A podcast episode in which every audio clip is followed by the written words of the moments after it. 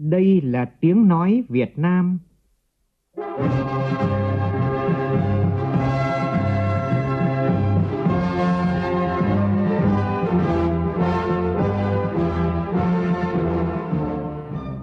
là tiếng nói Việt Nam, phát thanh từ Hà Nội, thủ đô nước Cộng hòa xã hội chủ nghĩa Việt Nam.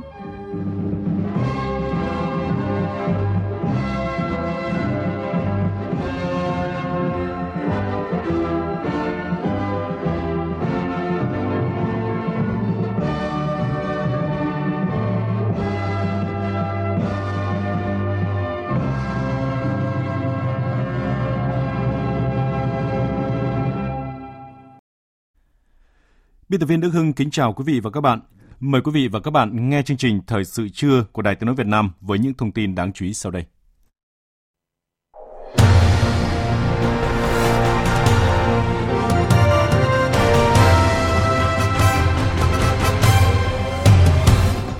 Nhiều địa phương khai mạc kỳ họp Hội đồng Nhân dân cuối năm bàn giải pháp phục hồi, phát triển kinh tế xã hội và ứng phó với dịch COVID-19.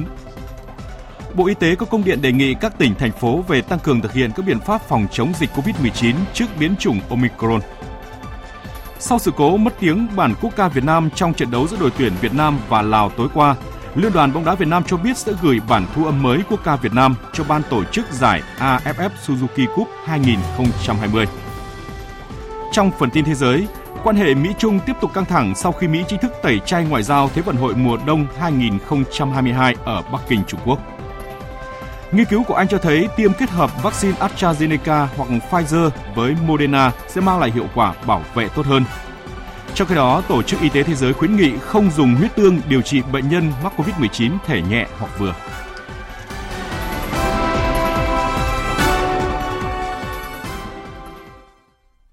Bây giờ là nội dung chi tiết.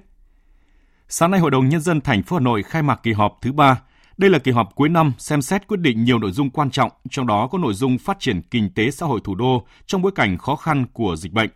Tới dự có Ủy viên Bộ Chính trị, Phó Chủ tịch Thường trực Quốc hội Trần Thanh Mẫn, Ủy viên Bộ Chính trị, Bí thư Thành ủy Hà Nội, Trưởng đoàn đại biểu Quốc hội thành phố Đinh Tiến Dũng. Phóng viên Nguyên Nhung đưa tin.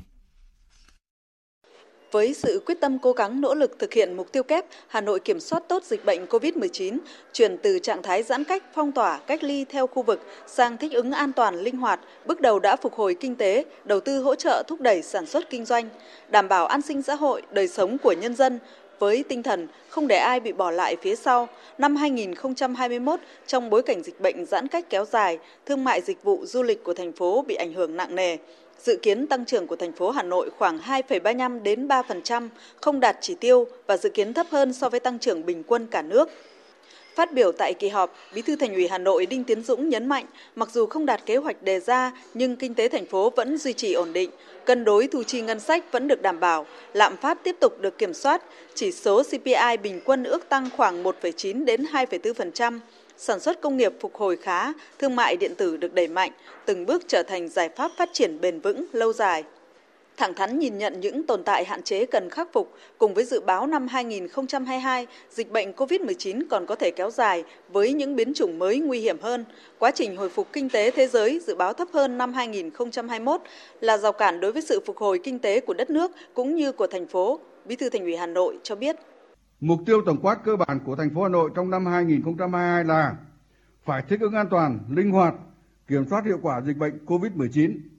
tập trung thúc đẩy, phục hồi và phát triển kinh tế, đảm bảo an sinh xã hội, nâng cao đời sống của nhân dân, đảm bảo quốc phòng, quân sự địa phương và an ninh, trật tự an toàn xã hội, đẩy mạnh cải cách hành chính, siết chặt kỷ luật kỷ cương, nâng cao trách nhiệm người đứng đầu. Tới dự và phát biểu tại kỳ họp, Phó Chủ tịch Thường trực Quốc hội Trần Thanh Mẫn cho biết, với sự quyết tâm, quyết liệt của Đảng, Nhà nước và cả hệ thống chính trị, sự đồng tâm hiệp lực của toàn dân, dịch bệnh từng bước được kiểm soát, kinh tế xã hội vẫn duy trì phát triển. Thu ngân sách 11 tháng ước đạt hơn 1,39 triệu tỷ đồng, tăng 9% so với cùng kỳ năm ngoái. Tổng kim ngạch xuất khẩu nhập khẩu tăng 17,5%, đánh giá cao và biểu dương tinh thần trách nhiệm, chủ động bài bản, sáng tạo của thành phố Hà Nội, đóng góp vào thành tựu chung của cả nước. Phó Chủ tịch Thường trực Quốc hội khẳng định, tăng trưởng phát triển kinh tế xã hội của Hà Nội có tác động tích cực tới chỉ tiêu tăng trưởng của toàn quốc. đồng thời đề nghị thành phố biến quyết tâm chính trị thành hành động cụ thể, thiết thực, tạo đột phá trong điều kiện bình thường mới. Tiếp tục tăng cường kỷ luật kỷ cương nghiêm minh trong quản lý đô thị, quản lý đất đai, xử lý nghiêm những vi phạm về trật tự xây dựng, an toàn giao thông, đẩy nhanh tiến độ các dự án đầu tư, hạ tầng kỹ thuật, các công trình trọng điểm, lao động, việc làm thể hiện rõ vai trò là động lực quan trọng đối với phát triển vùng đồng bằng sông Hồng và cả nước, thực hiện tốt bảo vệ môi trường, xây dựng nếp sống văn minh đô thị. Sáng nay, Hội đồng nhân dân thành phố Hồ Chí Minh khóa 10 khai mạc kỳ họp thứ tư đây là kỳ họp cuối năm nhằm thảo luận thông qua nhiều nghị quyết quan trọng về tình hình kinh tế, văn hóa xã hội năm 2021 và nhiệm vụ năm 2022, kế hoạch phát triển kinh tế xã hội thành phố 5 năm 2021-2025. Ủy viên Bộ Chính trị, Bí thư Thành ủy Thành phố Hồ Chí Minh Nguyễn Văn Nên dự và phát biểu. Tin của phóng viên Hà Khánh thường trú tại Thành phố Hồ Chí Minh.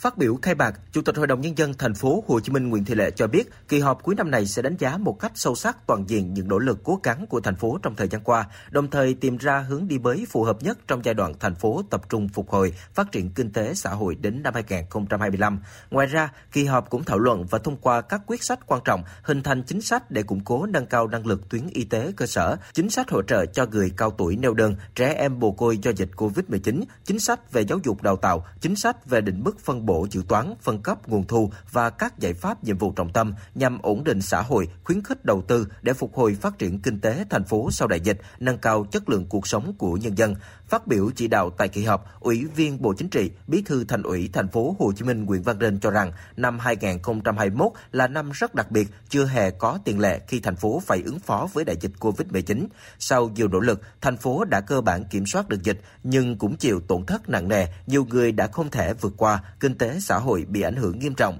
nhiều chỉ tiêu không đạt kế hoạch và lần đầu tiên tổng sản phẩm GRDP của thành phố tăng trưởng âm, việc làm, đời sống của hàng triệu người bị ảnh hưởng nặng nề. Bí thư Thành ủy Nguyễn Văn Nên đề nghị Hội đồng nhân dân cần quan tâm thảo luận và cho ý kiến việc xây dựng và triển khai chiến lược y tế, trọng tâm là củng cố hệ thống y tế cơ sở và y tế dự phòng, tăng cường nhân lực y tế, nâng cao ý thức xã hội, làm cho từng cấp, từng ngành, cơ quan, tổ chức, đơn vị và mỗi người dân là một chủ thể của chiến lược phòng chống dịch. Theo ông Nguyễn Văn Nên, khi xác định chủ đề năm 2022 thích ứng an toàn, linh hoạt, kiểm soát hiệu quả dịch COVID-19, nâng cao chất lượng xây dựng chính quyền đô thị, cải thiện môi trường đầu tư, đồng hành cùng doanh nghiệp và mức tăng trưởng đề ra để phấn đấu từ 6 đến 6,5%, thành phố đã đặt quyết tâm chính trị rất cao để phục hồi và phát triển kinh tế xã hội thành phố. Đó là một quyết tâm chính trị rất cao để phấn đấu cho giai đoạn phục hồi và phát triển kinh tế xã hội thành phố. Song tình hình dịch bệnh COVID-19 trên thế giới đang diễn ra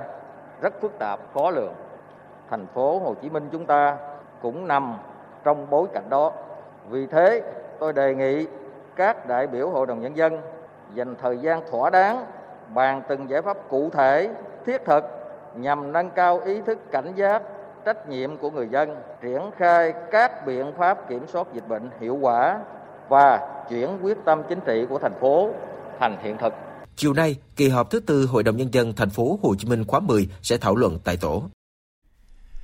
Cũng trong sáng nay, tỉnh Quảng Ngãi, Quảng Trị và Con Tum cũng khai mạc kỳ họp Hội đồng nhân dân cuối năm. Năm nay trong số 24 chỉ tiêu kinh tế xã hội chủ yếu, tỉnh Quảng Ngãi thực hiện đạt 16 chỉ tiêu, trong đó có 3 chỉ tiêu vượt, dự kiến có 8 chỉ tiêu không đạt theo nghị quyết Hội đồng nhân dân tỉnh đề ra. Tại kỳ họp này, Hội đồng Nhân dân tỉnh Quảng Ngãi xem xét thảo luận cho ý kiến về 27 nội dung, trong đó tập trung đánh giá thảo luận về việc thực hiện nhiệm vụ phát triển kinh tế xã hội năm 2021, mục tiêu giải pháp và nhiệm vụ năm 2022, danh mục các dự án thu hồi đất năm 2022 trên địa bàn. Mặc dù phải đối diện với nhiều khó khăn và ảnh hưởng của dịch ừ, COVID-19, song tổng sản phẩm xã hội tại Con Tum tăng 6,47%, thu ngân sách nhà nước 3.500 tỷ đồng, đạt 100% dự toán địa phương giao. Trong hai ngày rưỡi diễn ra kỳ họp, Hội đồng Nhân dân tỉnh Con Tum sẽ xem xét cho ý kiến đối với 41 nội dung, trong đó có 25 tờ trình dự thảo nghị quyết và 16 báo cáo chuyên đề của Ủy ban Nhân dân tỉnh thực hiện chất vấn và trả lời chất vấn.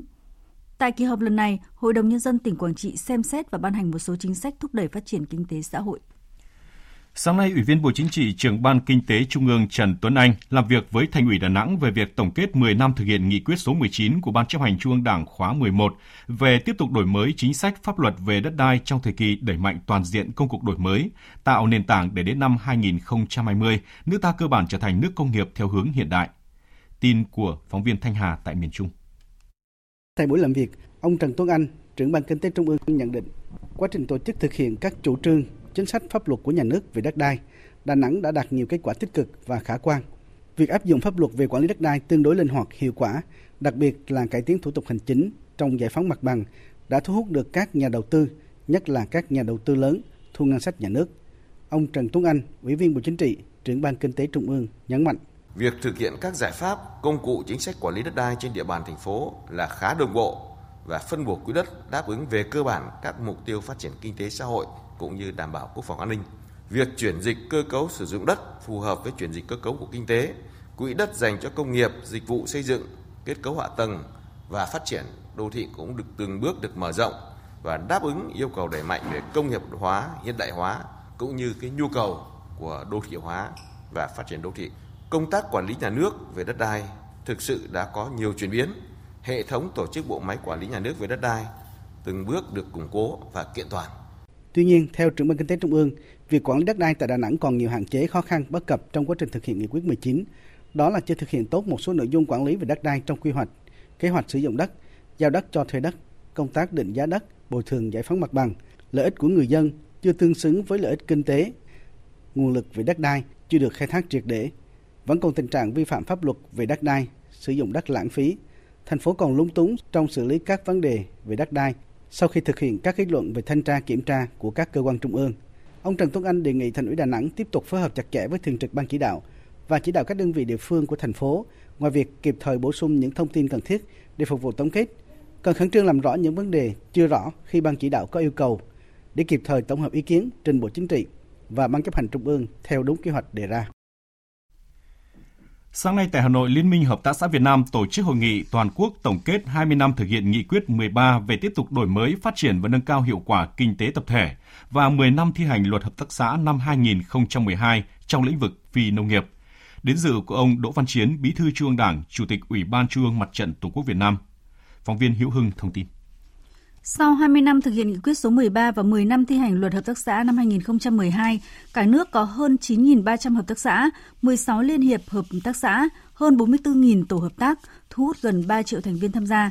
Đến nay, kinh tế hợp tác xã lĩnh vực phi nông nghiệp phát triển cả về số lượng, chất lượng, quy mô và hiệu quả hoạt động.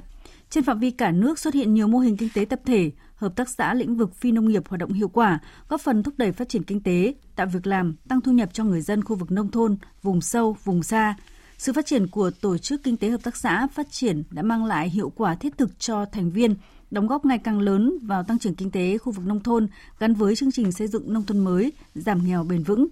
Tình hình kinh tế trong nước quốc tế trong thời gian tới được dự báo sẽ có nhiều biến động do ảnh hưởng của đại dịch COVID-19 và chủ nghĩa bảo hộ ngày càng gay gắt. Điều này có tác động mạnh à, tiêu cực đến tính hiệu quả trong hoạt động của tổ chức kinh tế tập thể, hợp tác xã nước ta. Đến dự và phát biểu tại hội nghị, ông Đỗ Văn Chiến, Bí thư Trung ương Đảng, Chủ tịch Ủy ban Trung ương Mặt trận Tổ quốc Việt Nam nhấn mạnh.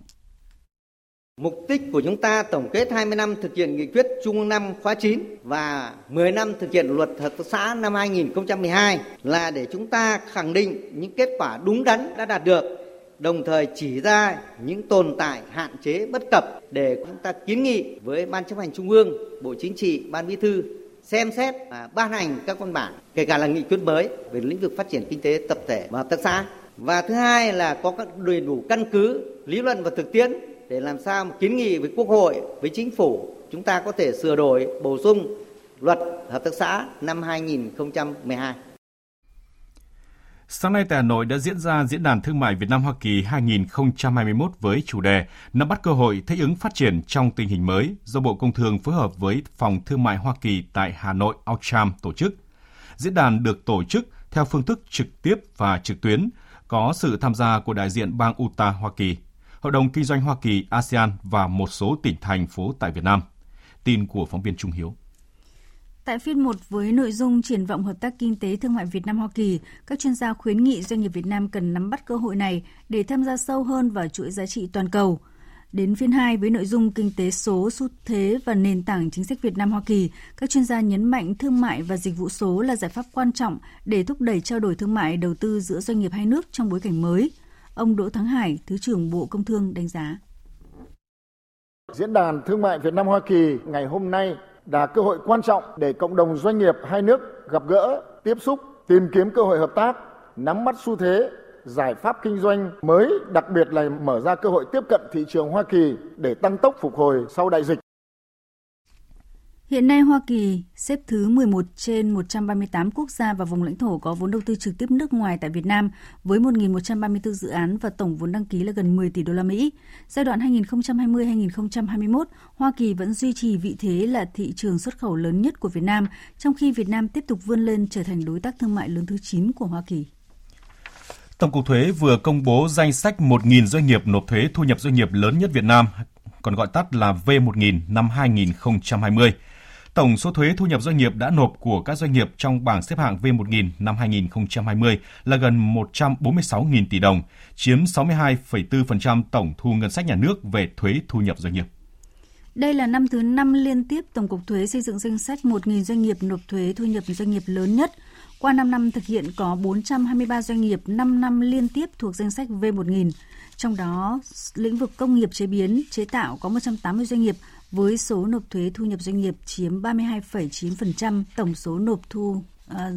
nhập doanh nghiệp năm 2020 của 423 doanh nghiệp.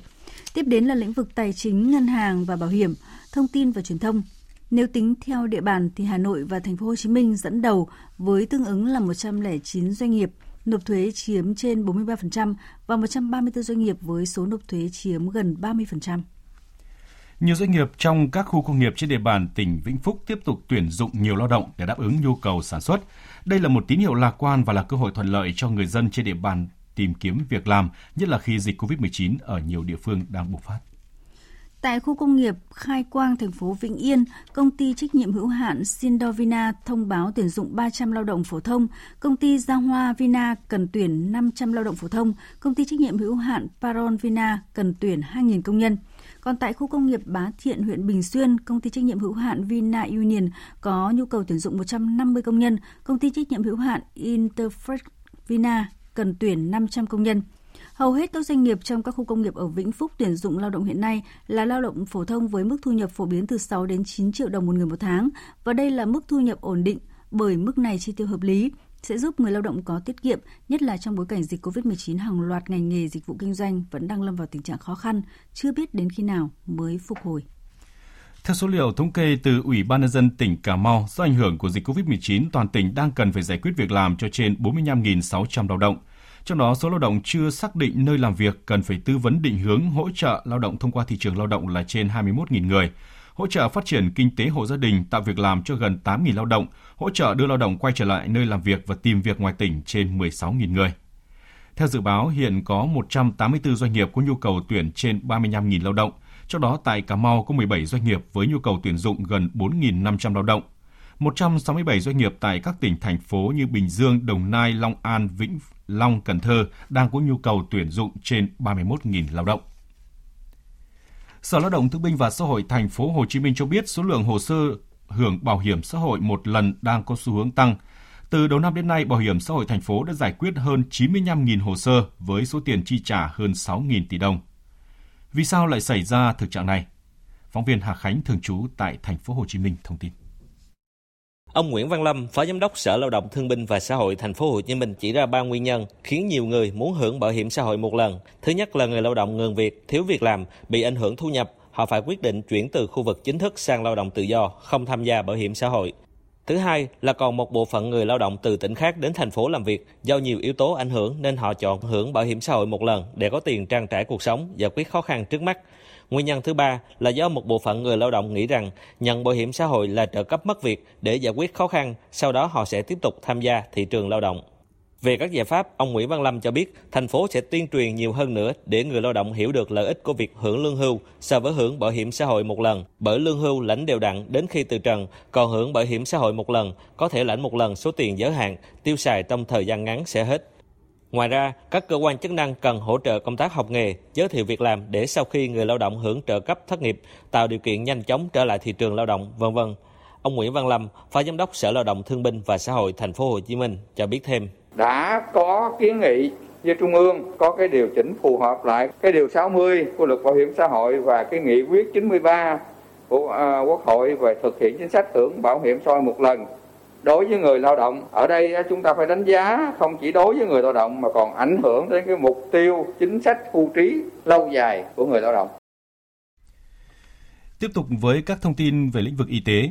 chủ trì cuộc họp trực tuyến với lãnh đạo các tỉnh thành đang có ca mắc COVID-19 và có số ca tử vong gia tăng trong thời gian gần đây là thành phố Cần Thơ, các tỉnh Tây Ninh, Sóc Trăng, Bà Rịa Vũng Tàu và An Giang vào chiều qua, Bộ trưởng Bộ Y tế Nguyễn Thanh Long đã lên kế hoạch chi viện nhân lực vào các tỉnh phía Nam để hỗ trợ công tác điều trị các ca mắc COVID-19. Đáng chú ý hiện cả năm địa phương đều có tỷ lệ tiêm vaccine phòng COVID-19 mũi 1 rất cao, trên 98% và mũi 2 là trên 80%. Bộ trưởng Bộ Y tế Nguyễn Thanh Long yêu cầu Bệnh viện Bạch Mai ngay trong ngày hôm nay phải cử thêm một đoàn cán bộ y tế vào An Giang, Bệnh viện Việt Đức và hỗ trợ Bà Rịa Vũng Tàu, Bệnh viện E và hỗ trợ Tây Ninh, Bệnh viện Nội tiết Trung ương và hỗ trợ Sóc Trăng. Riêng thành phố Cần Thơ, Bộ trưởng Bộ Y tế Nguyễn Thanh Long yêu cầu Bệnh viện Đa khoa Trung ương Cần Thơ tiếp tục hỗ trợ thành phố trong công tác điều trị. Về công tác tiêm vaccine phòng COVID-19, Bộ trưởng ờ, Nguyễn Thanh Long cho biết Bộ Y tế sẽ tiếp tục phân bổ vaccine phục vụ nhu cầu tiêm chủng của các địa phương. Tuy nhiên, các tỉnh thành phố phải thực hiện chiến dịch đi từng ngõ, gõ từng nhà, lập danh sách tất cả những người cao tuổi, người có bệnh lý nền chưa tiêm vaccine để tiêm chủng cho nhóm đối tượng này. Trong công tác điều trị, cần phân loại bệnh nhân, người có nguy cơ tuân thủ điều trị theo tháp 3 tầng, có khoảng giữa tầng 1 và là một cộng, tầng 2 là 2 cộng và tầng để quản lý giám sát chặt chẽ ca bệnh, chuyển tuyến kịp thời.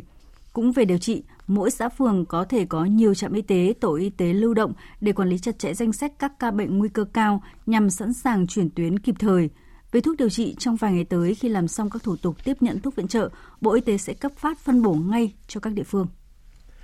Trước nguy cơ biến thể Omicron xâm nhập vào Việt Nam rất lớn, Bộ Y tế vừa có công điện yêu cầu các tỉnh, thành phố tăng cường thực hiện các biện pháp phòng chống. Trong đó nhấn mạnh việc chủ động xây dựng các kịch bản, phương án để sẵn sàng đáp ứng với các tình huống dịch COVID-19 trên địa bàn, trên quan điểm tiếp cận toàn dân từ sớm từ xa ngay tại công sở, nâng cao năng lực hệ thống y tế, nhất là y tế cơ sở, đảm bảo thuốc, vật tư, trang thiết bị y tế theo phương châm 4 tại chỗ và có phương án huy động, điều động, bổ sung nhân lực y tế, đồng thời tiếp tục phát huy vai trò của tổ COVID cộng đồng, trạm y tế lưu động, không để xảy ra tình trạng người bệnh không liên hệ được với cơ sở y tế, không được tư vấn cấp phát thuốc điều trị. Trao đổi bên lề với báo chí tại kỳ họp thứ tư Hội đồng nhân dân thành phố Hồ Chí Minh khóa 10 diễn ra sáng nay, Ủy viên Bộ Chính trị, Bí thư Thành ủy thành phố Hồ Chí Minh Nguyễn Văn Nên cho biết, thành phố vẫn đang tính toán kỹ phương án cho học sinh lớp 1 đi học trực tiếp và nếu cần có thể trì hoãn kế hoạch cho học sinh lớp 1 đến lớp từ ngày 13 tháng 12 tới. Tin của phóng viên Hà Khánh thường trú tại thành phố Hồ Chí Minh. Theo ông Nguyễn Văn Nên, tình hình dịch Covid-19 hiện nay vẫn đang diễn biến phức tạp, khó lường. Tại thành phố Hồ Chí Minh và các tỉnh phía Nam, dịch bệnh cũng đang có chiều hướng gia tăng và phức tạp. Do đó, khi trao đổi về kết quả khảo sát của Sở Giáo dục Đào tạo thành phố, có đến 70% phụ huynh không đồng ý với phương án cho học sinh lớp 1 đi học trực tiếp vào ngày 13 tháng 12 tới. Ông Nguyễn Văn Nên cho rằng đây là sự lo lắng rất chính đáng, có cơ sở. Sáng nay, ông đã bàn bạc với Chủ tịch Ủy ban nhân dân thành phố cần phải tính toán thật kỹ các phương án để đảm bảo an toàn cho học sinh. Nếu mà à, gia đình phụ huynh người ta thấy không yên tâm thì mình phải phải tìm hoãn cái đó là đâu có cái gì đâu mà buộc mình phải cố gắng kiên trì. Mà cái ý kiến của người dân của phụ huynh là rất quan trọng. Người ta đã nhìn thấy cái sự không yên tâm của người ta nói vậy chứ có đứa con mà muốn ruột bỏ đi vô trường không có quản lý người ta sợ. Lắm trong khi mình chưa tiêm được các cháu. Trước đó, ngày 1 tháng 12, Ủy ban nhân dân thành phố Hồ Chí Minh ban hành kế hoạch tổ chức học trực tiếp tại các cơ sở giáo dục trên địa bàn. Theo đó, các trường sẽ thí điểm dạy học trực tiếp từ ngày 13 tháng 12 đối với các khối lớp 1, 9 và 12 trong 2 tuần. Theo thông tin từ Sở Giáo dục và Đào tạo thành phố Hà Nội, tại kỳ thi Olympic quốc tế về thiên văn học và vật lý thiên văn lần thứ 14, đoàn Việt Nam do 5 học sinh lớp 12 Lý 1 trường Trung học phổ thông chuyên Hà Nội Amsterdam đại diện dự thi đã đạt thành tích cao với 100% số thí sinh đạt giải, xuất sắc giành được 5 huy chương các loại. Đây là thành tích cao nhất trong các lần dự thi của học sinh Việt Nam tại kỳ thi này. Các học sinh đoạt giải kỳ thi Olympic quốc tế về thiên văn học và vật lý thiên văn lần thứ 14 gồm các em Nguyễn Khánh Tâm và Trần Đình Dũng đều đoạt huy chương vàng. Nguyễn Mạnh Đức huy chương bạc, Lê Đức An huy chương đồng, Đinh Trần Hải Chiến huy chương đồng. Kỳ thi Olympic quốc tế về thiên văn học và vật lý thiên văn lần thứ 14 tổ chức tại Colombia Do ảnh hưởng của đại dịch COVID-19 trên toàn cầu nên kỳ thi được tổ chức trực tuyến từ ngày 14 tháng 11 đến ngày 21 tháng 11 với sự tham dự của 50 quốc gia và vùng lãnh thổ, bao gồm 60 đội. Đây là kỳ thi có số lượng đội tuyển tham dự đông nhất từ trước đến nay. Năm nay, ảnh hưởng của dịch bệnh COVID-19 khiến hoạt động thương mại dịch vụ tại thành phố Đà Nẵng khá trầm lắng. Để tăng sức mua, kích cầu thị trường, các đơn vị địa phương đang triển khai nhiều giải pháp từng bước phục hồi và phát triển kinh tế. Ghi nhận của phóng viên Tuyết Lê, thường trú tại khu vực miền Trung. Chợ Cẩm lê là chợ lớn ở quận Cẩm lê thành phố Đà Nẵng với hơn 630 hồ tiểu thương kinh doanh. Những ngày này, lượng khách đến chợ rất ít, ngoài khu vực bán hàng trái cây, rau củ quả, thịt cá, vẫn có lượng khách nhất định. Thì tại khu kinh doanh quần áo, giày dép thời trang, lượng khách giảm rõ rệt, nhiều cái ột cửa động then cài, treo biển sang nhường cho thuê lại, các quầy đồ tạp hóa, đồ khô, đồ gia dụng, bên trong chờ vắng bóng khách. Bà Lê Thị Di, Chủ quầy hàng bán gia vị ở chợ Cầm lề cho biết mua bán rất ế ẩm. Mọi năm vào thời điểm này, bà Di đã nhập hàng về bán dịp Tết. Còn năm nay do dịch bệnh Covid-19 nên bà không dự trữ hàng hóa nhiều. Mấy năm nhập hàng nhiều, học dưa, bánh, mứt, nhân đồ mà nam thì không dám nhập, ế ghê lắm. Mấy nam mà bón được gần trăm người, chờ còn có mười mấy người thôi. Có ngày ngồi không, bón cái già người các cũng về. Mà tốn tiền điện này, tiền đủ thứ. Nhiều khi ở cả ngày mà đâu có ai mua đâu. Ông Đoàn Văn Hòa, trưởng ban quản lý các chợ Cẩm Lê thành phố Đà Nẵng cho biết, ảnh hưởng dịch bệnh COVID-19 nên tình hình buôn bán của tiểu thương gặp không ít khó khăn. Theo ông Hòa, dịp Tết các năm trước, tiểu thương chợ Cẩm Lệ đã chuẩn bị dự trữ khoảng 3.000 tấn hàng hóa các loại phục vụ Tết, nay giảm xuống còn dưới 800 tấn hàng hóa các loại. Đúng ra cái thời điểm này tiểu thương đã trữ hàng để mà phục vụ cho Tết Nguyên đán, nhưng mà trữ số lượng là 20 30% so với lại năm ngoái, một cái khó khăn. Số hộ tiểu thương cũng tạm dừng ban cũng đã chủ động và đề xuất cho sở nông nghiệp phát triển nông thôn hỗ trợ dân hoài ô cốp là sản phẩm đặc trưng của địa phương kinh doanh và xúc tiến thương mại cho những cái sản phẩm ô cốp. Nhằm phục vụ nhu cầu mua sắm của người dân dịp Tết Nguyên đán nhâm dần năm 2022, các siêu thị đã lên kế hoạch chuẩn bị nguồn hàng thiết yếu như hàng tươi sống, hàng đông lạnh, bánh kẹo, rượu bia nhập từ các nhà sản xuất uy tín. Các siêu thị cam kết không tăng giá bán với tất cả các mặt hàng, đồng thời đưa ra nhiều chương trình khuyến mại giảm giá tri ân khách hàng. Bà Võ Thị Thu Thủy, Giám đốc siêu thị Bixi Đà Nẵng cho biết. Lượng khách hàng nó sẽ giảm so với bình thường. Hầu như 20% khách hàng hiện nay người ta đã dùng qua online rồi, qua Zalo. Mặc dù năm nay là dịch bệnh có nhiều khó khăn, tuy nhiên các nhà cung cấp, các nhà sản xuất họ cũng tung ra thị trường những cái sản phẩm rất là độc quyền tại Bixi và cam kết đưa đến cho người tiêu dùng cái giá cả tốt nhất. Chúng tôi cũng đã lên các cái chương trình để thu hút dần bà con. Có tầm khoảng là 5 600 sản phẩm luôn luôn là áp dụng giá rẻ cho khách hàng. Hầu như là mua một tặng một, giảm giá sau để khuyến khích đồng hành cùng với khách hàng. Trong bối cảnh dịch bệnh còn diễn biến phức tạp, người dân gặp nhiều khó khăn, ngành công thương Đà Nẵng cũng khuyến khích hỗ trợ các doanh nghiệp, hồ cá thể tham gia các hoạt động xúc tiến thương mại, thương mại điện tử, các hoạt động kết nối giao thương, chương trình khuyến mại kích cầu mua sắm. Ông Đoàn Ngọc Minh, Chánh văn phòng Sở Công Thương thành phố Đà Nẵng cho biết,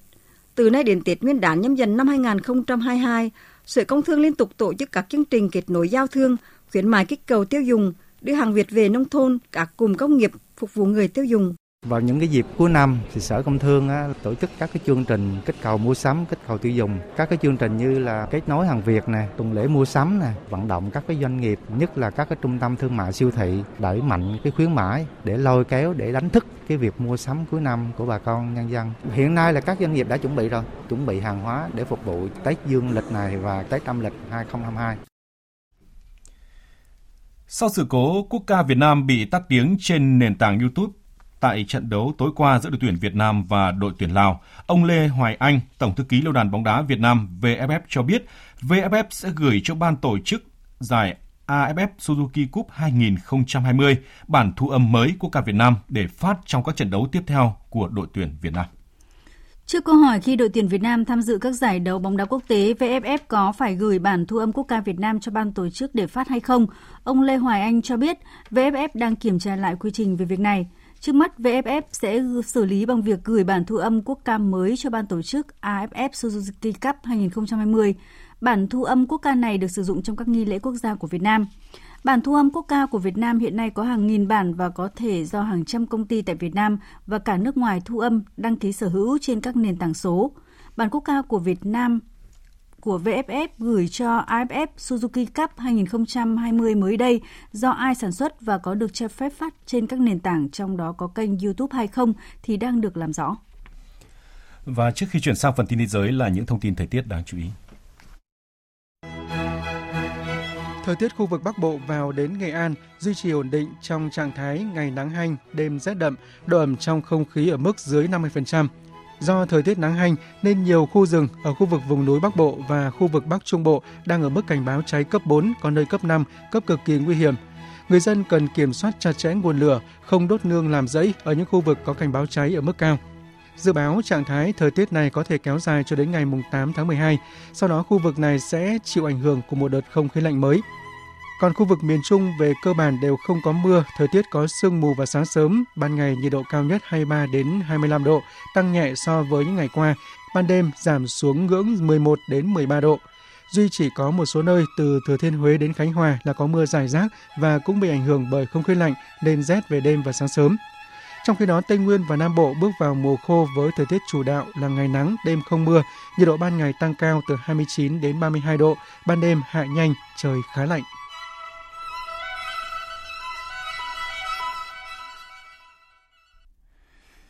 Xin được tiếp tục với các tin thế giới đáng chú ý. Mỹ vừa thông báo sẽ không cử các quan chức chính phủ tới Thế vận hội mùa đông 2022 ở Bắc Kinh nhằm phản đối các hoạt động liên quan tới nhân quyền của Trung Quốc. Phóng viên Phạm Huân, thường trú tại Mỹ thông tin. Phát biểu về báo giới, thư ký báo chí Nhà Trắng Jen Psaki cho biết, chính quyền Tổng thống Biden sẽ không cử đại diện chính thức hoặc ngoại giao tới Thế vận hội mùa đông và Thế vận hội cho người khuyết tật ở Bắc Kinh năm 2022 do tội ác diệt chủng, các tội ác chống lại loài người ở Tân Cương và các hoạt động lạm dụng nhân quyền khác của Trung Quốc. Chúng tôi sẽ ủng hộ và cổ vũ cho các vận động viên Mỹ từ ở nhà.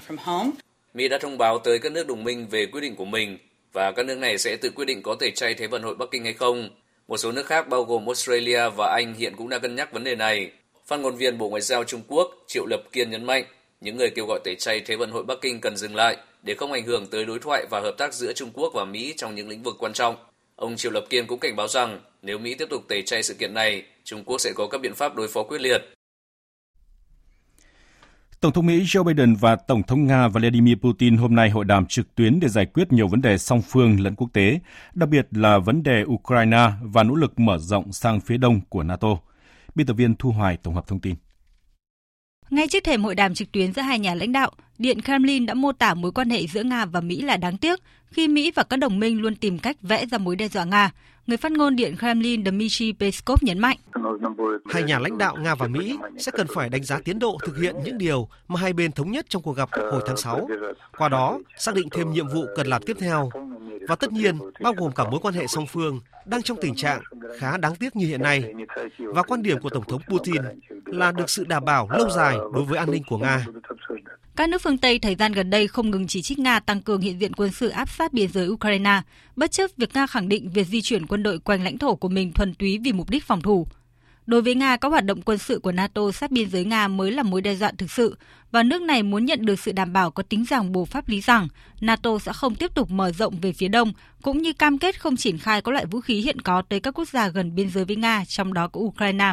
Tuy nhiên, đối với ông chủ Nhà Trắng, không gì có thể ngăn cản tham vọng của NATO. Người phát ngôn Bộ Ngoại giao Mỹ Ned Price nhấn mạnh. Lập trường của Mỹ là rõ ràng và chúng tôi cũng nghe được điều tương tự từ các đồng minh NATO rằng có một cơ hội trước mắt để giải quyết vấn đề về mặt ngoại giao, chủ yếu là thông qua việc thực hiện đầy đủ thỏa thuận Minsk. Đó là ưu tiên. Và nếu Nga không muốn chọn con đường ngoại giao, Mỹ và đồng minh sẵn sàng thực hiện các biện pháp mà chúng tôi chưa từng làm trong quá khứ. Dự báo cuộc hội đàm trực tuyến giữa hai nhà lãnh đạo Nga và Mỹ dù sẽ chưa thể ngay lập tức mang lại đột phá hay cải thiện nhanh chóng, song cạnh tranh có kiểm soát sẽ vẫn là xu thế chính của quan hệ Nga-Mỹ trong tương lai. Sau khi bị hoãn cách đây 4 ngày, các cuộc đàm phán nhằm cứu vãn thỏa thuận hạt nhân của Iran ký kết năm 2015 sẽ được nối lại trong tuần này tại Viên, Áo. Đàm phán có thể diễn ra suôn sẻ là điều mà các bên đều mong muốn, song lập trường có phần khác biệt, dự báo có thể khiến các cuộc thảo luận sắp tới gặp nhiều khó khăn. Tổng hợp của biên tập viên Hồng Nhung. Đức và các nước phương Tây sẵn sàng giải quyết vấn đề hạt nhân của Iran bằng con đường ngoại giao, dù thời gian sắp hết.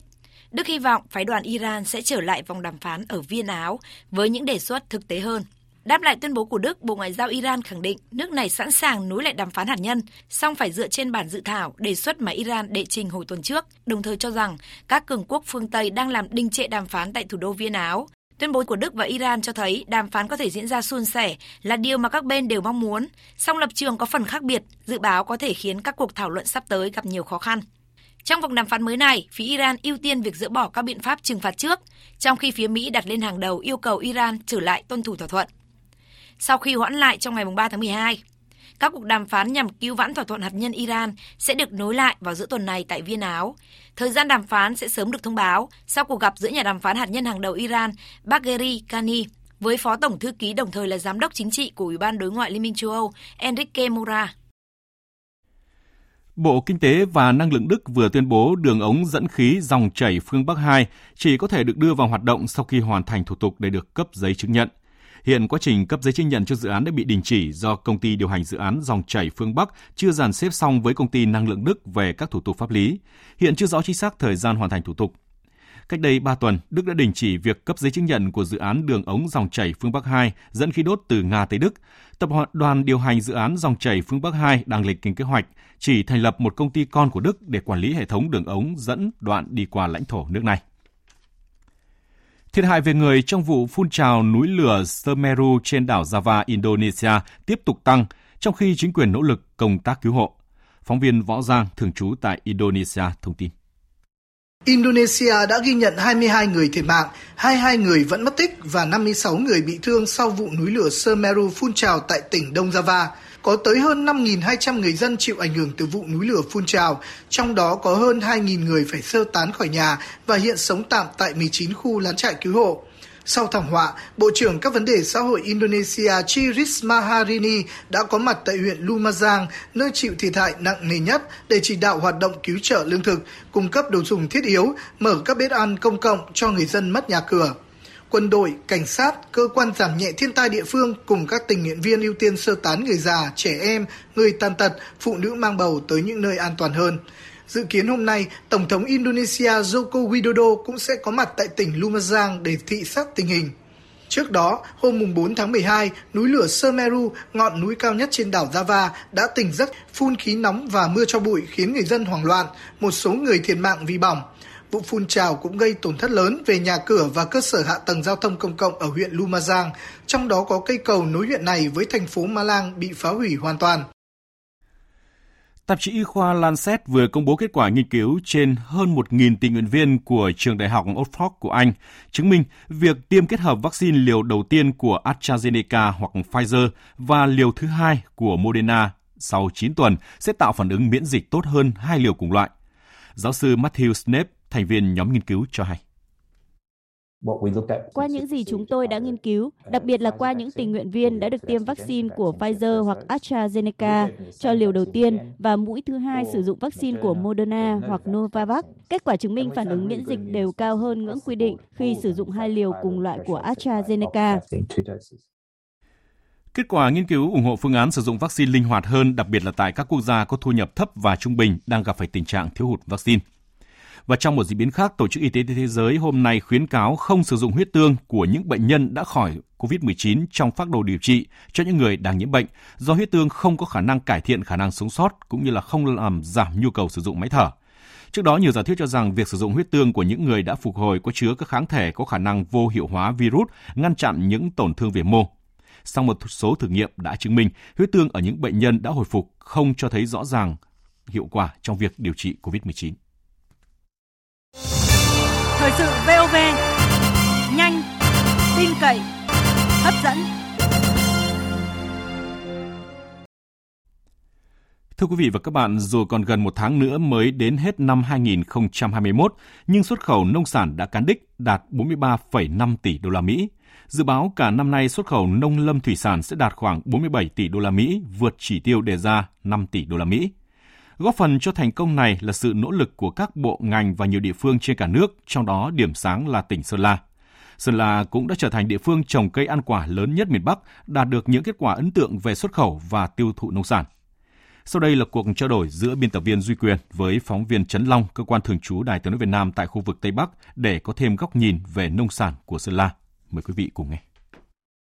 Thưa anh Trần Long, xuất khẩu nông sản của Sơn La năm nay được coi là điểm sáng, nhất là khi dịch bệnh diễn biến phức tạp cả trong nước và thế giới, đặc biệt là giá cà phê cao nhất trong 10 năm qua. Thành công này thì nói lên điều gì thưa anh? À, vâng, à, xin chào anh Duy Quyền cùng à, các quý vị thính giả. À, Sơn La từng được biết đến là hiện tượng nông nghiệp của cả nước à, khi chỉ trong vòng 5 năm qua, diện tích cây ăn quả của tỉnh đã tăng từ hơn 20.000 ha lên 80.000 ha, trở thành tỉnh có diện tích cây ăn quả lớn nhất miền Bắc và đứng thứ hai cả nước. À, trong khâu tiêu thụ, ngoài thị trường trong nước, sản phẩm nông sản của Sơn La đã vươn ra nhiều nước trên thế giới như là Trung Quốc, Úc, Hàn Quốc, Nhật Bản, à, EU, UAE. À, trong hai năm 2020 và 2021, tổng sản lượng à, nông sản xuất khẩu của tỉnh đều đạt trên 100.000 tấn.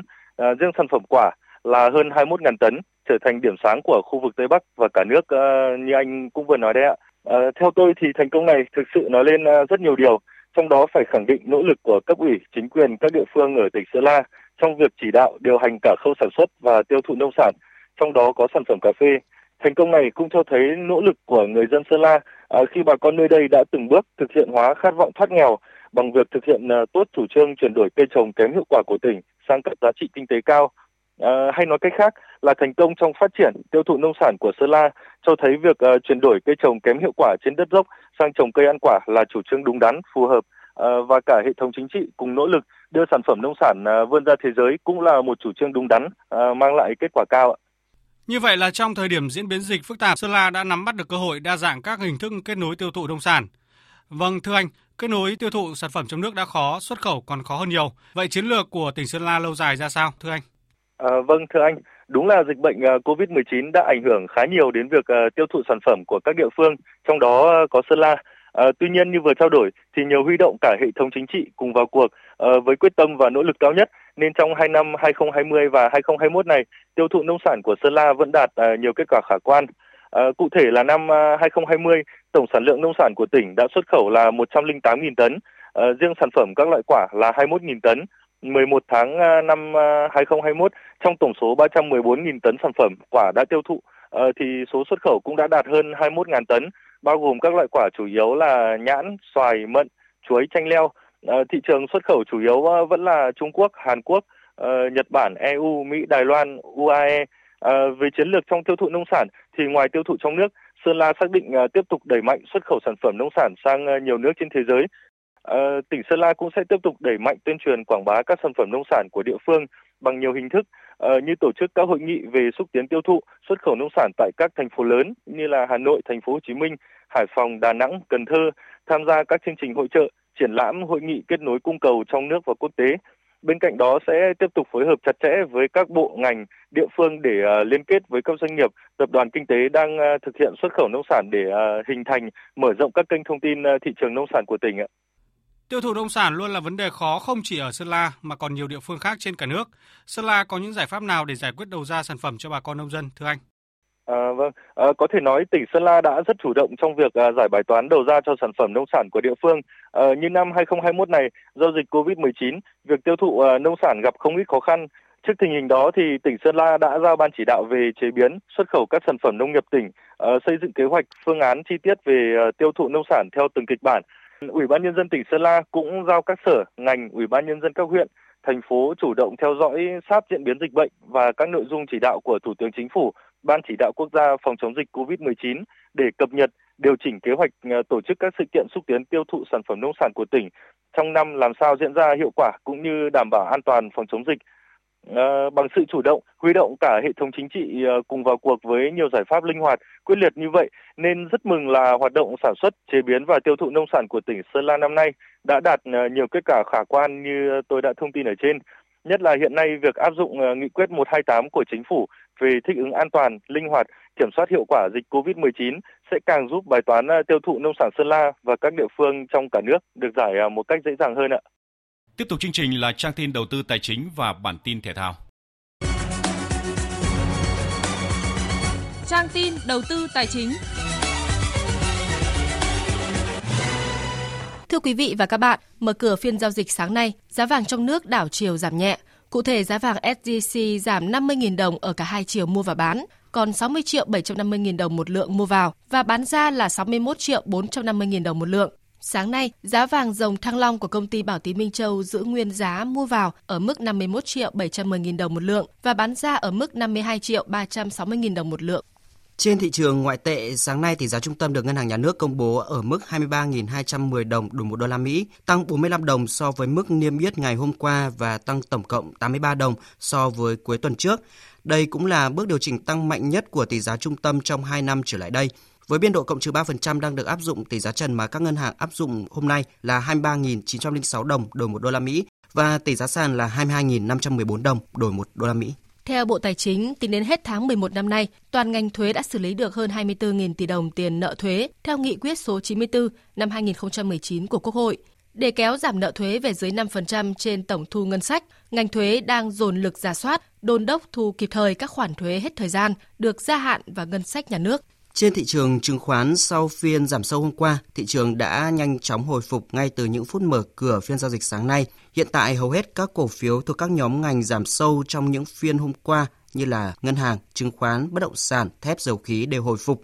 Kết thúc phiên giao dịch sáng nay, VN Index đạt 1.432,32 điểm, HNX Index đạt 441,15 điểm. Thông tin từ Sở Giao dịch Hàng hóa Việt Nam, giao dịch liên thông với thị trường thế giới. Thưa quý vị và các bạn, trong phiên sáng nay, thị trường kim loại tiếp tục phân hóa mạnh mẽ, trong đó sắc xanh chiếm ưu thế đã hỗ trợ cho MXV Index tăng lên mức 2.248 điểm. Cụ thể, trong khi giá bạch kim tăng lên mức 937 đô la Mỹ một ounce, thì giá bạc lại giảm gần với mức 22 đô la Mỹ một ounce. Dù diễn biến có phần trái ngược, nhưng giá của hai mặt hàng kim loại quý đều đang giằng co ở mức thấp nhất trong vòng 2 tháng trở lại đây, do các nhà đầu tư đang chuyển dòng vốn vào nhóm tài sản mạo hiểm hơn. Cùng diễn biến các mặt hàng kim loại cơ bản như là đồng và quặng sắt vẫn giữ sự tích cực, trong đó giá đồng đang dao động ở mức 9.562 đô la Mỹ một tấn, giá quặng sắt đã vượt qua mốc 200 đô la Mỹ một tấn. Yếu tố hỗ trợ đà tăng cho hai mặt hàng này đến từ tâm lý tích cực của toàn thị trường. Đáng chú ý, việc Trung Quốc tăng cường hỗ trợ cho các công ty giao dịch hợp đồng hàng hóa kỳ hạn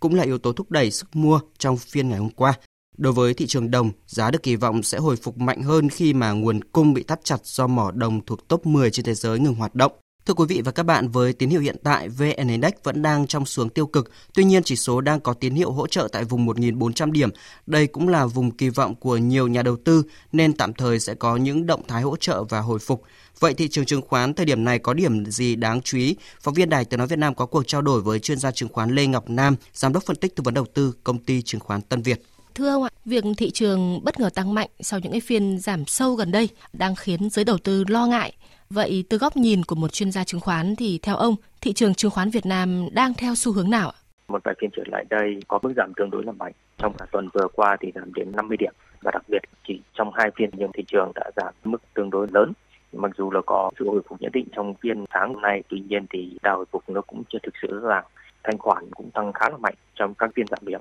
tôi thì thấy rằng phần lớn các cổ phiếu blue chip có vẻ tương đối ổn định nhóm cổ phiếu ngân hàng không tăng trong giai đoạn 5 tháng trở lại đây và có thể là chủ đỡ cho thị trường trong giai đoạn sắp tới. Tuy vậy, nhóm cổ phiếu nóng tôi nghĩ có thể là chúng ta sẽ gặp trục trặc một chút trong tháng 12 và cả xu hướng chung của thị trường trong tháng 12 này có lẽ chủ yếu là do việc đi ngang hoặc là có suy giảm một chút so với những mức đỉnh cũ. Vâng, rủi ro ngắn hạn vẫn còn ở mức cao và đà giảm ngắn hạn thì chưa có dấu hiệu kết thúc. Vậy nhóm cổ phiếu cần quan tâm những gì ạ thưa ông? Tôi nghĩ rằng là chúng ta cũng phải tương đối thận trọng trong giai đoạn thị trường đang khá là bấp bênh ở thời điểm hiện tại và có thể là trong cái tháng cuối năm thì thông thường dòng tiền cũng có phần nào đó chứng lại do cái việc các nhà đầu tư mong muốn là chốt lời nhiều hơn để tổng kết một năm giao dịch. Do đó có lẽ là chúng ta hy vọng vào các nhóm cổ phiếu blue chip sẽ giữ được mức ổn định tương đối giúp cho thị trường duy trì cái mức ổn định sang năm 2022. Tôi thấy rằng chủ yếu là chúng ta sẽ cần phải thận trọng hơn trong cái giai đoạn sắp tới. Vậy ờ, trước diễn biến thị trường như hiện nay thì ờ, ông có khuyến nghị gì với các nhà đầu tư ạ?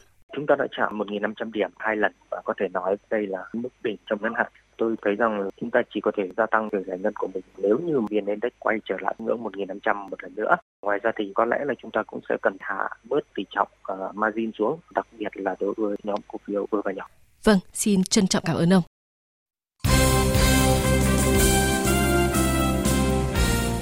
Thưa quý vị và các bạn, tối qua đội tuyển Việt Nam đã khởi đầu hành trình bảo vệ ngôi vương AFF Cup với chiến thắng 2-0 trước đội tuyển Lào trên sân Bishan của Singapore. Bị đánh giá yếu nhất bảng B, đội tuyển Lào chơi phòng ngự số đông với đội hình lùi sâu trước vòng cấm khiến đội tuyển Việt Nam gặp không ít khó khăn.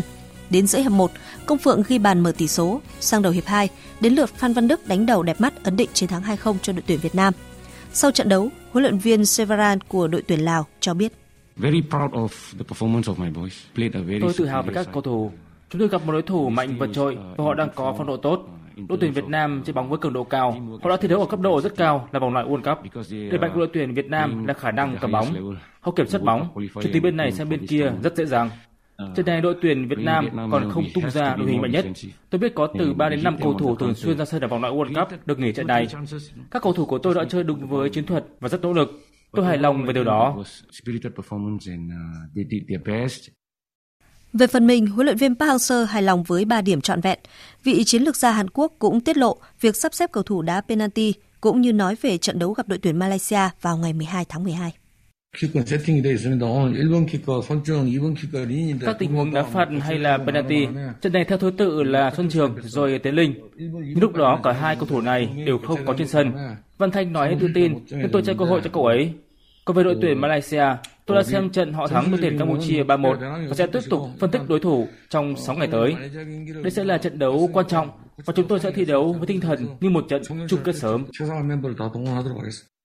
Ở trận đấu trước đó, đội tuyển Malaysia đã dễ dàng vượt qua đội tuyển Campuchia với tỷ số 3-1.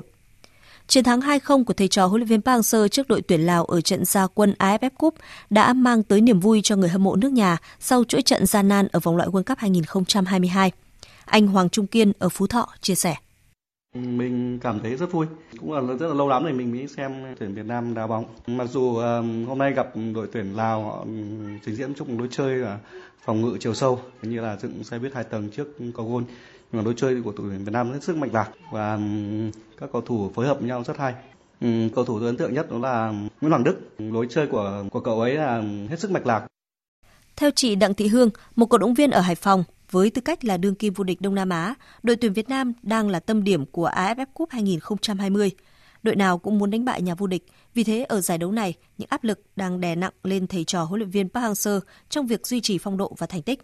Chiến thắng ở trận gia quân là cần thiết để tạo đà cho chặng đường còn lại của đội tuyển Việt Nam ở vòng bảng AFF Cup năm nay. Sau một chuỗi như là chúng ta đã thấy là sau một chuỗi những cái trận ờ, thất bại của đội tuyển Việt Nam trong cái giải đấu ờ, vòng loại World Cup ấy thì ờ, thầy trò Park Hang-seo đã có một trận chiến thắng trước đội tuyển Lào thì tôi cảm thấy rất là vui và xin chúc mừng đội tuyển bóng đá Việt Nam. Thực sự thì theo cảm nhận của cá nhân tôi ấy, thì tôi thấy lối chơi của đội tuyển bóng đá Việt Nam trong trận đấu gặp đội tuyển Lào ngày hôm nay cũng chưa thật sự được rõ nét à, bởi vì là chúng ta cũng đã bỏ qua rất là nhiều cơ hội tôi ờ, hy vọng với lại ờ, cái trận thắng trước đội tuyển Lào ngày hôm nay thì ờ, sẽ giải tỏa được tâm lý cho các cầu thủ và giúp cho thầy trò huấn luyện viên đội tuyển Việt Nam có những cái chuẩn bị tốt hơn cho những trận đấu tiếp theo. Trong khi đó, với anh Phan Tùng ở quận Hoàng Mai, Hà Nội, pha bỏ lỡ cơ hội trên chấm 11 m của Văn Thanh không khiến ấn tượng của anh về cầu thủ này giảm bớt. Đội tuyển Việt Nam thì tôi rất ấn tượng của thủ Văn Thanh. Tuy Văn Thanh có không xử lý thành công pha sút phạt đền, ờ, nhưng mà cái điều mà tôi thấy là ý chí và tinh thần của cầu thủ này vẫn vẫn rất là quyết liệt và ngay sau đấy chúng ta đã thấy được một pha xử lý hết sức kỹ thuật của Văn Thanh khi nhận đường truyền từ Quang Hải và từ Văn Thanh chúng ta nhận thấy rằng là cái lứa cầu thủ của chúng ta dưới thời của Park Hang-seo thì thật sự có một cái nền móng về về không những là thể lực được nâng cao mà cái ý chí về cái tinh thần chiến đấu trong mọi hoàn cảnh luôn luôn là được duy trì rất là tốt và ổn định. Và kỳ vọng với à, đội tuyển à, Việt Nam trong mùa giải AFF Cup năm 2021 thì tôi cũng hoàn toàn tin tưởng là chúng ta sẽ một lần nữa viết lại cái lịch sử của chúng ta ở năm 2018 Nhằm khích lệ tinh thần đoàn quân huấn luyện viên Park Hang-seo, Liên đoàn bóng đá Việt Nam đã quyết định trao thưởng 500 triệu đồng tiền mặt cho đội tuyển Việt Nam sau khởi đầu suôn sẻ tại AFF Suzuki Cup 2020. Thắng chung cuộc 2-0, đội tuyển Việt Nam vẫn tạm đứng thứ hai bảng B do cùng điểm nhưng kém hiệu số so với đội tuyển Malaysia. Sau trận đấu với Lào, đội tuyển Việt Nam sẽ có 5 ngày nghỉ ngơi trước khi bước vào lượt đấu tiếp theo với Malaysia. Đây được coi là chung kết của bảng B khi hai đội đương kim vô địch và Á quân AFF Cup 2018 đụng độ. Dự báo thời tiết Sau đây mời quý vị và các bạn nghe bản tin dự báo thời tiết các khu vực trên cả nước trong chiều và đêm nay. Phía Tây Bắc Bộ, chiều nắng đêm không mưa, sáng sớm có sương mù và sương mù nhẹ rải rác, gió nhẹ, sáng và đêm trời rét, có nơi rét đậm rét hại. Vùng núi cao có khả năng xuất hiện sương muối. nhiệt độ từ 9 đến 26 độ. Vùng núi cao có nơi từ 16 đến 19 độ. Phía Đông Bắc Bộ, chiều nắng đêm không mưa, sáng sớm có sương mù và sương mù nhẹ rải rác, gió Đông Bắc cấp 2, cấp 3, sáng và đêm trời rét, vùng núi có nơi rét đậm rét hại, vùng núi cao có khả năng xuất hiện sương muối, nhiệt độ từ 11 đến 26 độ, vùng núi từ 6 đến 9 độ, vùng núi cao có nơi dưới 6 độ. Khu vực từ Thanh Hóa đến Thừa Thiên Huế, chiều nắng đêm không mưa, sáng sớm có sương mù và sương mù nhẹ rải rác, phía Nam có mưa vài nơi, đêm có mưa rào rải rác và có nơi có rông, gió Bắc đến Tây Bắc cấp 2, cấp 3, sáng và đêm trời rét. Phía Bắc nhiệt độ từ 11 đến 26 độ, phía Nam từ 21 đến 24 độ. Khu vực từ Đà Nẵng đến Bình Thuận, nhiều mây có mưa vài nơi, đêm có mưa rào rải rác và có nơi có rông. Phía Nam có mây, chiều nắng, đêm có mưa rào và rông vài nơi, gió Bắc đến Đông Bắc cấp 3, vùng ven biển cấp 3, cấp 4, phía Bắc sáng và đêm trời lạnh. Phía Bắc nhiệt độ từ 18 đến 25 độ, phía Nam từ 28 đến 31 độ. Tây Nguyên chiều nắng, chiều tối và đêm có mưa rào và rông vài nơi, gió Đông Bắc cấp 2, cấp 3, sáng sớm và đêm trời rét, nhiệt độ từ 15 đến 27 độ. Các tỉnh Nam Bộ, chiều tối và đêm có mưa rào và rông vài nơi, gió Đông Bắc cấp 2, cấp 3, nhiệt độ từ 21 đến 33 độ. Riêng miền Đông có nơi dưới 20 độ. Khu vực Hà Nội, chiều nắng, đêm không mưa, sáng sớm có sương mù và sương mù nhẹ, gió Đông Bắc cấp 2, cấp 3, đêm và sáng trời rét, nhiệt độ từ 11 đến 26 độ. Dự báo thời tiết biển, Vịnh Bắc Bộ không mưa, gió Đông Bắc cấp 3, cấp 4. Vùng biển từ Quảng Trị đến Quảng Ngãi có mưa rào và rông vài nơi, gió Đông Bắc cấp 5, riêng phía Nam cấp 6, giật cấp 7, cấp 8 biển động. Khu vực Bắc Biển Đông, khu vực giữa Biển Đông, khu vực quần đảo Hoàng Sa thuộc thành phố Đà Nẵng, vùng biển từ Bình Định đến Ninh Thuận và vùng biển từ Bình Thuận đến Cà Mau có mưa rào và rông vài nơi, gió Đông Bắc cấp 6, giật cấp 8 biển động. Khu vực Nam Biển Đông và khu vực quần đảo Trường Sa thuộc tỉnh Khánh Hòa có mưa rào và rông rải rác, trong mưa rông có khả năng xảy ra lốc xoáy. Gió Đông Bắc cấp 4, cấp 5, riêng phía Tây cấp 6, giật cấp 8 biển động. Vùng biển từ Cà Mau đến Kiên Giang và Vịnh Thái Lan có mưa rào vài nơi, gió Đông Bắc cấp 4, cấp 5. Trước khi kết thúc chương trình thời sự trưa nay, chúng tôi xin tóm lược một số tin chính vừa phát sóng. Nhiều địa phương hôm nay bắt đầu khai mạc kỳ họp Hội đồng Nhân dân cuối năm bàn các giải pháp phục hồi và phát triển kinh tế xã hội ứng phó với đại dịch COVID-19. Bộ Y tế có công điện đề nghị các tỉnh, thành phố về tăng cường thực hiện các biện pháp phòng chống dịch COVID-19 trước biến chủng Omicron. Đáng chú ý, tiếp tục phát huy vai trò của tổ COVID cộng đồng, trạm y tế lưu động, không để xảy ra tình trạng người bệnh không liên hệ được với cơ sở y tế, không được tư vấn, cấp phát thuốc điều trị. Sau sự cố mất tiếng bản quốc ca Việt Nam trong trận đấu giữa đội tuyển Việt Nam và Lào tối qua, Liên đoàn bóng đá Việt Nam cho biết sẽ gửi bản thu âm mới quốc ca Việt Nam cho ban tổ chức giải AFF Suzuki Cup 2020. Bản quốc ca của Việt Nam do Liên đoàn bóng đá Việt Nam gửi cho ban tổ chức giải mới đây do ai sản xuất và có được phép phát trên các nền tảng, trong đó có kênh YouTube hay không thì đang được làm rõ. Mỹ vừa thông báo sẽ không cử các quan chức chính phủ tới Thế vận hội mùa đông 2022 ở Bắc Kinh nhằm phản đối các hoạt động liên quan tới nhân quyền của Trung Quốc. Trung Quốc cảnh báo có các biện pháp phản đối quyết liệt nếu Mỹ tiếp tục tẩy chay sự kiện này.